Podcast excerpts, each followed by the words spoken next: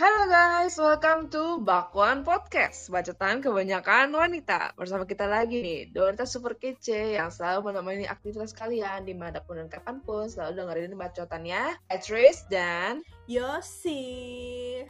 Nah, Yeah. kali ini kita mau bahas topik yang sedikit serius tapi nggak usah se- serius-serius banget sih, Pet. Oke. Tapi menurut gue nih topik ini emang kadang masih belum banyak yang paham nih tentang bedanya kerja atau karir gitu.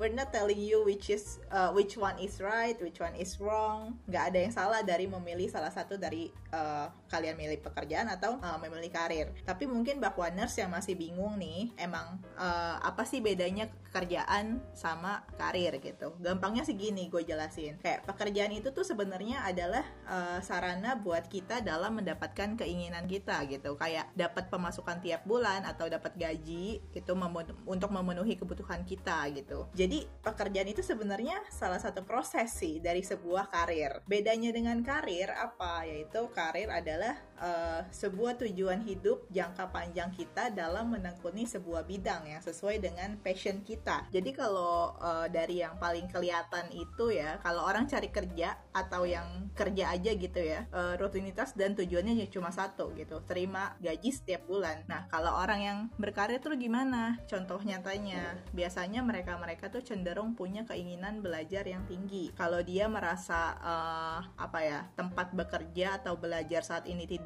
bisa lagi membuat dia berkembang, dia tuh akan mencari tempat baru untuk meningkatkan karirnya. Nah kalau lu Betul. nih pet tipe yang mana nih? Cari kerja atau cari karir? Mungkin boleh juga nih diceritain selama beberapa tahun berkecimpung dalam dunia kerja. Kan pengalaman-pengalaman yang lu hadapi tuh lumayan eh, banyak juga yang bisa di-sharing gitu. Biar bakwaners yang Hmm. fresh graduate yang mungkin eh, lagi cari kerja atau mau berkarir bisa belajar juga Iya. nih dari pengalaman kita. Boleh. Nah, kalau gue itu awalnya dan sampai sekarang gue sebetulnya lebih menitik beratkan itu gue mencari karir. Ya walaupun dalam bekerja saya juga mengharapkan eh, penghasilan bu ya itu mah ah, pasti gitu. Nah, makanya kalau lu lihat di CV gue itu gue selalu emang selalu dalam track pekerjaan gue itu public relation. Makanya Hmm. benar kata lu orang yang fokus pada karir itu kalau di perusahaan sekarang kerjaannya monoton, nah, tidak berkembang skillnya, Hmm. itu bakalan nggak betah Benar. dan pengen keluar dan mencari yang baru kan gitu. Betul. Nah, gue pernah di posisi itu. Awal gue masuk di perusahaan pertama, pas Mhm. gue habis lulus nih. yang gua tahu. Respect. Bakalan ada nih yang bimbing. Dan bakalan ada juga rekan yang emang sama-sama di PR karena secara saat itu gue posisinya bener-bener baru lulus. Hmm. wisuda pun belum gue gitu. Jadi apa namanya gue cuman ada ya teori doang PR di dalam otak gue tapi kan prakteknya masih kurang nih karena Hmm. Ya kemarin aja gue magang cuma tiga bulan gitu kan Mm-mm. Eh, gitu. Jadi gue lebih mengharapkan eh, bimbingan dari atasan yang bisa gue pelajarin gitu. Eh ternyata. Ternyata. Ternyata. Eh ternyata. Ternyata Ternyata. salah masuk. Ekspektasi gue tidak sesuai. Iya. Oke. Karena habis gue lulus dan gue masuk perusahaan pertama, gue tuh ternyata sendirian. Ah, Oke. Dan yang PR itu gue doang dong. Jadi Anak ayam ya bu ya, anak ayam baru anak dilepas ya. ayam jadi gue nggak tahu nih induknya yang mana harus ngapain tuh gue tuh bener-bener belajar sendiri Hmm. jadi tuh apa namanya karena atasan gue juga itu emang lulusannya PR tapi Hmm. kerjaannya dia itu marketing manager jadi yang pasti nggak usah terlalu bimbing gue karena dia pun udah sibuk sama kerjaan dia kan. Jadi ya udahlah seiring berjalannya waktu gue berjalan eh, bekerja sampai 2 tahun 10 bulan sih betah banget nih gue Oke. gue merasa stuck akhirnya dan karena kan memang gue bilang kan gue pengen karir gitu karena pas apa pas dari tahun dua tahun sepuluh bulan tuh gue merasa stuck dan hal yang gue yang gue lakukan itu monoton. Akhirnya gue tuh eh, udah gak betah deh. Gue tuh berasa tuh gue juga masih bukan PR yang baik dan masih banyak butuh eh butuh banyak belajar banget untuk menjadi PR yang baik itu yang benar itu seperti apa gitu. Hmm. Nah, Rida dari situ gue udah apa namanya udah nggak betah pengen belajar lagi. Atau sampai faktor lainnya tuh dari gaji. Yang Oke. susah banget naiknya tahu sendiri. Iya saya paham. Akhirnya gue memutuskan resign dan sekarang puji Tuhan gue keterima nih pekerjaan Hmm. dan di institusi yang lumayan besar juga. Jadi apa namanya pas gue masuk sini gue malah ngeliat oh gila ternyata tuh banyak banget role yang emang belum berkecimpung kayak krisis liputan sana sini. Itu gue Hmm. belum pernah. Maksudnya kayak apa namanya bikin artikel kayak setiap hari. Kan dulu kan emang bikin cuman maksudnya nggak terlalu yang kayak gitu loh gitu. Jadi Hmm. maksudnya ya sekarang puji Tuhannya emang bener-bener dapat eh, sesuai lah sama ekspektasi gue karena gue bisa belajar. Dan ada rekan dan ada atasan yang baik gitu loh. Dan lingkungannya. Puji Tuh. Tuhan ya bun ya setelah penantian berapa Iya. bulan gua tuh nganggur dua bulan untungnya masih Nah. dua bulan sih belum ya, belum terlalu. Kayak kemarin gue bilang kan sama lu gue masih Oktober gue kerja deh. Iya bener bener. Emang Oktober tuh bulan-bulannya dapat kerjaan gue juga Oktober. Bener bener. Oktober baru itu masuk tidak salah. kemarin. Oke. Kalau dari lu pribadi gimana Yos? Oke, sebenarnya gue nggak bisa bilang this is my type or this isn't my type gitu ya. Kayak mungkin gue lebih mau keceritain ke pengalaman gue dari awal kerja gitu. Uh, jadi jujur nih, memang dulu gue nggak mikir karir kayak karena ya lu tahu cerita gue ya uh, pas gue awal lulus SMA kan gue emang udah mulai kerja dan jadi dulu gue tuh mikirnya ya udah yang penting gue kerja dulu dapat duit gitu Nah, itu juga Hmm. bisa dilihat dari jejak uh, work experience gue nih dari awal banget. Kalau lu kan stay nih, kayak dari awal udah sesuai sama yang uh, lu mau gitu, kayak public relation. Udah lu udah memilih karir itu sebagai uh, yang bakalan lu jalanin gitu. Nah, kalau gue dari awal beda banget nih bidang-bidangnya gitu. Dari awal gue lulus SMA, gue tuh kerja jadi uh, finance eksekutif. Nah, jauh jauh jauh sama jurusan gue komunikasi ya kan finance eksekutif itu kurang lebih 9 bulan terus akhirnya gue decide buat pindah kerjaan karena gue mau sambil kuliah juga. Itu gue kerja jadi guru les. Dua tahun. Les guys.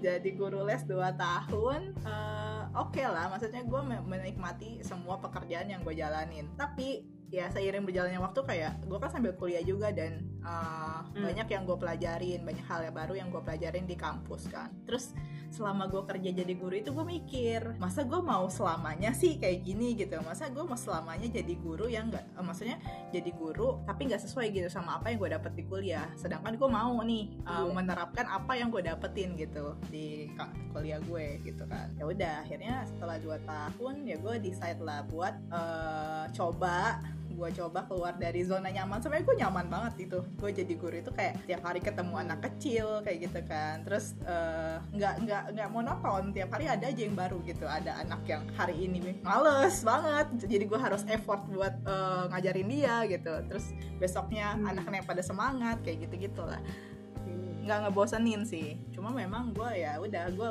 gue memberanikan diri untuk keluar dari zona nyaman itu untuk mencoba karir yang pengen yang gue pengen jalanin gitu. Nah akhirnya gue pindah lah ke sebuah perusahaan yang tadi lu sebutin juga. Di tahun Jadi? 2017 ya itu.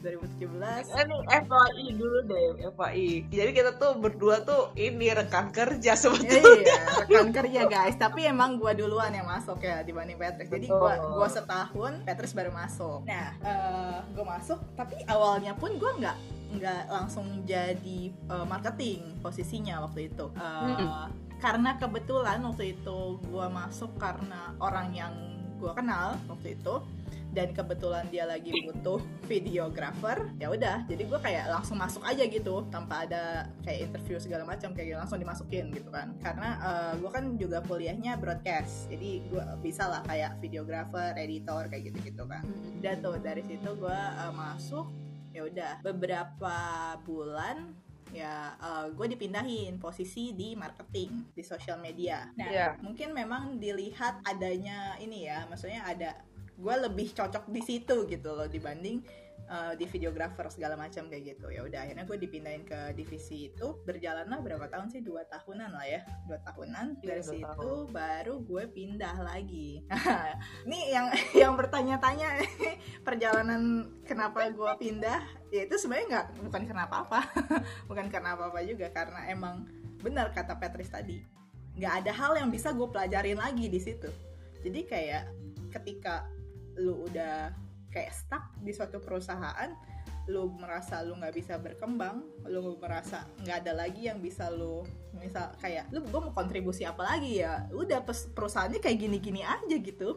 Nggak nggak nggak nggak naik naik nggak maju maju gitu loh. Ya buat apa? gitu kan. Sedangkan ya kita masih perlu explore gitu kan. Di umur kita yang sekarang tuh kita harus banyak-banyak explore. Nah akhirnya yeah. gue keluarlah. Dari situ gue pindah ke uh, perusahaan apa ya? Oh parfum waktu itu. Jadi perusahaan Spanyol uh, jadi digital marketing. Karena memang akhirnya gue di perusahaan yang tadi sebelumnya itu emang akhirnya gue uh, marketing jadi gue lanjutin ke marketing lagi. Nggak lama di situ. Kayak cuma berapa bulan ya? 9 bulan karena nggak tahun ya itu di situ iya ya, gue nggak nyampe setahun kalau nggak salah. Uh, karena itu covid jadi terjebak pandemi hmm. cukup berdampak juga buat perusahaan gue waktu hmm. itu. Uh, dari situ gue nganggur tuh. Kan di rumah kan waktu itu kan pandemi kan. Gue nganggur selama empat bulan gila lama banget sih itu gila.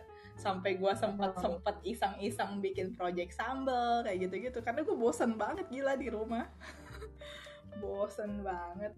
Ya udah akhirnya udah akhirnya gue menunggu empat bulan dan itu worth menurut gue waktu waktu yang empat bulan itu biarpun cukup lama tapi gue akhirnya mendapatkan pekerjaan yang sekarang yang menurut hmm. gue itu worth to wait kayak ya udahlah empat bulan penantian gue gue dapetin pekerjaan yang sekarang ya gue bersyukur banget gitu. Gitu. Jadi perjalanan karir gue sebenarnya bukan hmm. belum jadi karir sih ya. Eh kayak masih dalam proses gitu. Masih dalam proses dal dalam uh, proses karir gue gitu. Nah jadi memang uh, menurut gue ya uh, memang nggak ada yang salah sih ketika kita cuma memilih untuk bekerja aja dulu gitu. Karena mungkin beberapa orang juga kan emang dituntut untuk punya penghasilan ya karena kebutuhan masing-masing juga gitu. Termasuk gue waktu dulu gue harus. Jadi gue mindsetnya adalah waktu itu gue harus dapat duit buat bayar kuliah gue dan memenuhi kebutuhan gue sehari-hari ya mana sempet gue oh, mikirin iya, iya, karir gitu kan. Nah tapi mungkin yang bisa gue share dari pengalaman gue adalah buat kalian-kalian nih yang masih muda para dede-dede bakwanersku sebelum kalian melewati umur 25 nih uh, kalau menurut gue carilah pengalaman kerja sebanyak-banyaknya gitu. Maksudnya gimana tuh? Bukan kayak kutu loncat ya yang baru misalnya masuk perusahaan dua bulan tiga bulan masuk nggak betah terus keluar kayak gitu. Bukan gitu gitu. Kalau gue selalu punya uh, apa ya? My own target di sebuah perusahaan tempat gue kerja. Kayak gue set gitu di waktu satu tahun apa sih yang bisa gue dapetin gitu. Pelajaran-pelajaran apa yang menurut gue uh, bisa bikin gue berkembang di karir gue dan buat perusahaannya juga gitu. Dan apakah kontribusi gue selama bekerja di perusahaan ini memang menghasilkan something uh, buat perusahaan ini gitu. Kalau dalam jangka waktu satu tahun gue masih bisa berkembang, gue bakalan terusin. Tentunya juga mempertimbangkan nih ya beberapa hal kayak lingkungan kerjanya, apakah toksik atau enggak, atau manajemen kantornya punya sistem atau enggak penghasilannya hmm. yang kalian dapetin sebanding enggak sama apa yang udah kalian kasih ke perusahaan gitu hmm. gue nggak munafik nih ya guys ya di sini ya kalau lu emang udah ngerasa berat menjalani sebuah pekerjaan karena mungkin pas lo masuk tuh job desk yang sesu yang ada di surat kontrak tuh uh, sekian sekian sekian gitu kan. Nah, ini ini ini. Nah pas lo masuk job desk lu kok jadi palu gada nih? Mohon maaf nih semuanya dikasih ke lu nih. Ada ya perusahaan kayak gitu? Ada banyak. Banyak. Banyak. Jamang uh, kalian juga harus pinter-pinter nih dalam memilih perusahaan tempat kita kerja. Apalagi sekarang nih ya yang kita tahu pas pandemi itu gue ngerasa karena kemarin gue sempat empat bulan kan gue nyari kerja juga kan. Gue gue amati nih beberapa perusahaan memang ada yang uh, memanfaatkan situasi gitu. Memanfaatkan situasi situasinya gimana. Nah mereka tuh kayak uh, pasang job vacancy di iklan dengan satu title dan pas gue baca ke bawahnya des descriptionnya itu tuh kayak mencakup beberapa pekerjaan gitu. Si sekalian banget nih. Iya. Kayak satu satu judul tapi lu ngerjain pekerjaan empat orang gitu. Bah. Oh. itu makanya kalian harus pinter-pinter guys kayak gitu. Jangan mau dimanfaatkan juga gitu. Oh. Jangan- Tidak boleh. Ja- iya jangan eh, prinsip lu tuh jangan punya mindset yang kerja keras sampai tipes jangan Waduh, jangan. jangan dah. Eh, perusahaan kagak mau tanggung jawab. Lu sakit mah ya udah. nah itu kayaknya BPJS se- ber- seberapa sih yang ditanggung ada. BPJS. Nah Susah.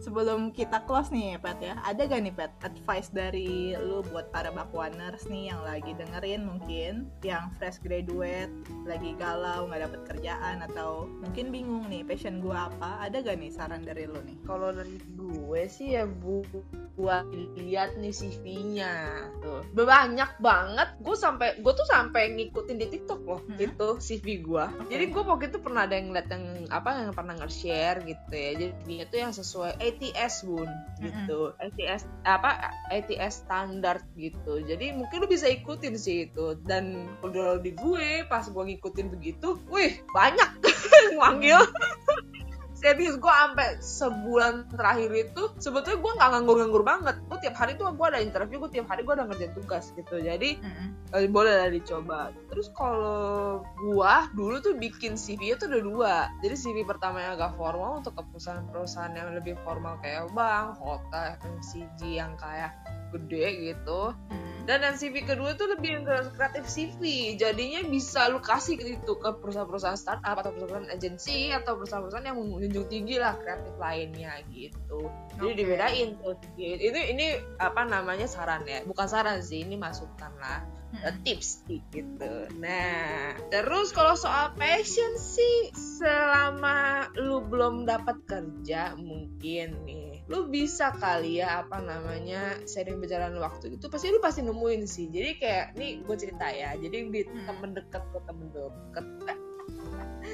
Jadi apa namanya dia tuh lulusan teknik gitu. Oke. Lulusan teknik kerjanya dulu di marketing gitu. Tapi karena lu tahu namanya marketing jadi kecil gitu. Untuk kalian yang cari passion tuh bisa banget tuh. Mungkin passionnya di desain gitu. Tuh udah mulai-mulai tuh mungkin di desain. Eh mungkin lu lulusan bukan lulus passion ada di situ. Tapi lu ragu untuk mulai coba aja dulu. Bener- apa ambil kelasnya yang di Udemy kan banyak tuh. Dari basic kalau udah basic lu udah dapat sertifikat gitu ya. Lu lanjutin ke advance gitu loh sampai ke advance gitu. Tuh lu harus apa namanya ya sering berjalan waktu lah kalau passion gitu loh Iya. gitu. Nanti apa namanya tips- tips-tips juga gitu ya. Kalau udah dapat sertifikat dan lu udah coba-coba bikin-bikin apa namanya lu bisa coba jadi freelancer juga bu.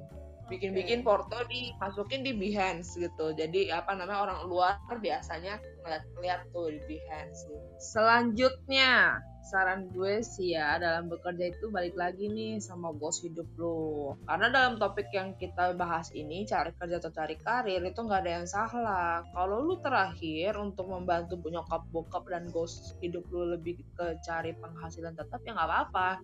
Mending begitu lulus cari perusahaan yang medium sampai besar yang emang menawarkan gaji, benefit, insentif, dan bonus akhir tahun serta THR yang besar. Hidup lu di karir sama aja kayak tadi sebetulnya sih. Begitu lulus cari pekerja, cari kerjaan di perusahaan besar dan ternama. Terus Hmm. lihat review karyawan dan sejarah perusahaannya. Jangan lupa ya itu ya. Mm-mm. Karena kalau lu ngejar karir kan lu pasti stay-nya lebih lama gitu.